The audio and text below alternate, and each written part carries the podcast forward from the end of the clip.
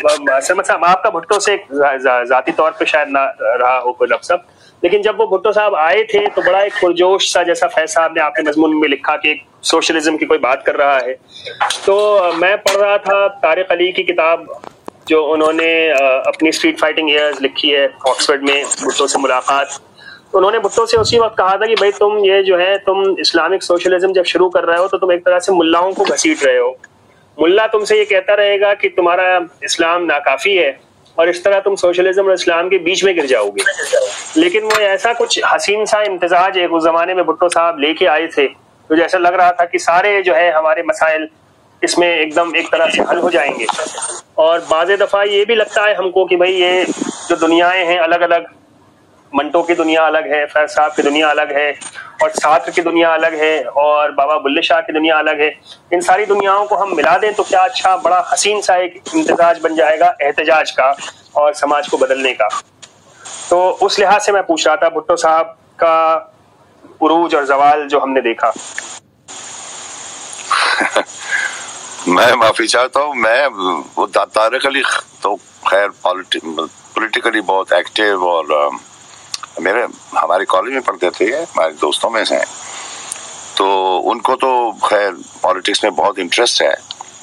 लेकिन मेरी इतनी कोई बसीरत या इतना विजन नहीं है सियासत में कि मैं भुट्टो साहब के बारे में बात कर सकूँ। आ, मैं तो इस तरह सोचता नहीं हूँ दरअसल। मैं देखें समाज बदलना जो है वो मेरे पास में तो नहीं है। और वो एक और दुनिया है, वो एक और कसिनो है, एक और गैम्बलिंग वर्ल्ड है। वो पावर की ब्रोकिंग है पावर की गेम्स हैं सारी। उसमें ये जो सोशलिज्म इस्लाम ये सारी, या हिंदुवाता, या फलाना, या ये सब इमेजेस हैं, ये आपके कलेक्टिव अनकॉन्शियस को छेड़ते हैं, उनको ड्राइव करते हैं, उन्हें मैडनेस क्रिएट करते हैं, एक मॉब साइकोलॉजी क्रिएट करते हैं, ये सारी चीज़ें हैं। जो कि मिल के कोई आगे की चीज़ करते हैं, ये इस तरह की चीज़ नहीं है। भुट्टो साहब के बस में नहीं है ये।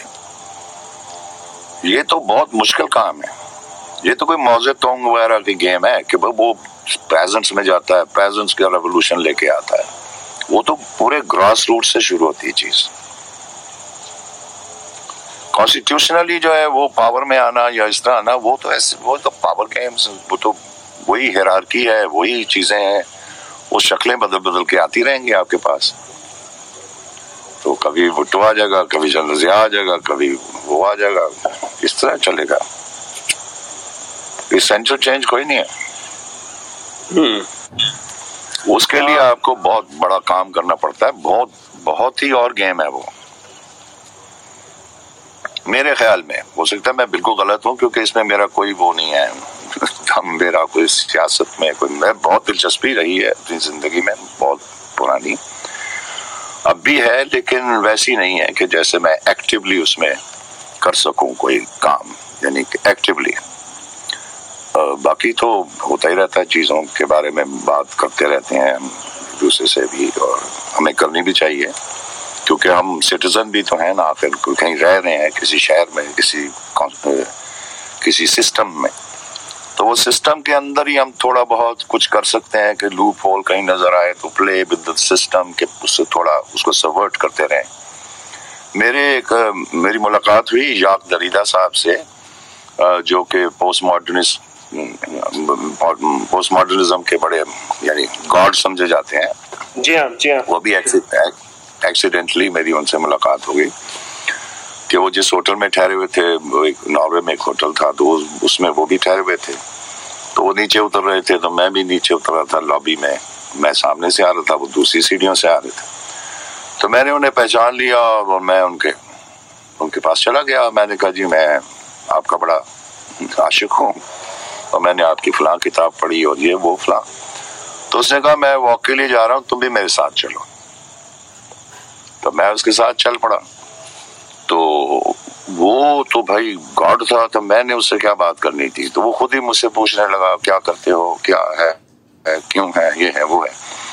वो हम गपशप लगाते चलते चलते चलते तो वो मुझे कहता है मैंने कहा इस तरह मैं कुछ लिखता विकता हूँ। तो बड़ा खुश हुआ उसने कहा आप देखो आर्ट जो है ना वो गेम है सारी इन सब चीज़ों का यानी एक उसमें से निकलने का तरीका है या ये है वो है। तो उसने कहा, ये सारे इमेजेस जो है, ये खत्म हो जाने चाहिए। पावर इमेजेस जो हैं और जिस तरह के भी झंडे, फौजें, ये, वो कल्ट्स और सब बकवास, ये पावर इमेजेस निकालो इनको। तो मैं उनको कहता रहा कि, जी, बड़ा मुश्किल है। इंसान की अपने मसाइल हैं, उसकी अपनी एक सोच है, अपना एक मसाइल है उसके। वो इनके बगैर नहीं रह सकता। नहीं, वो कहता नहीं नहीं भाई, ये वो होता रहा। तो आखिर में उसने मेरे तकरीबन कान में कहा और बड़ा विस्पर करके कहा कि the language of power must be replaced by the language of art तो मेरा तो यकदम उसने मेरी विजन खोल दिया भाई पूरा जहन खोल दिया। उससे कोई बात नहीं है। लेकिन जो लैंग्वेज आप बोले या लैंग्वेज जो क्रिएट करते हैं आप, वो आर्ट की लैंग्वेज क्रिएट पावर की लैंग्वेज नहीं, उसको डिपावर करें। तो लोगों को डिपावर करें, अल्फाज को डिपावर करें मतलब अथॉरिटी को डिपावर करें। ये आर्ट का काम है। वो आर्ट यही करता है।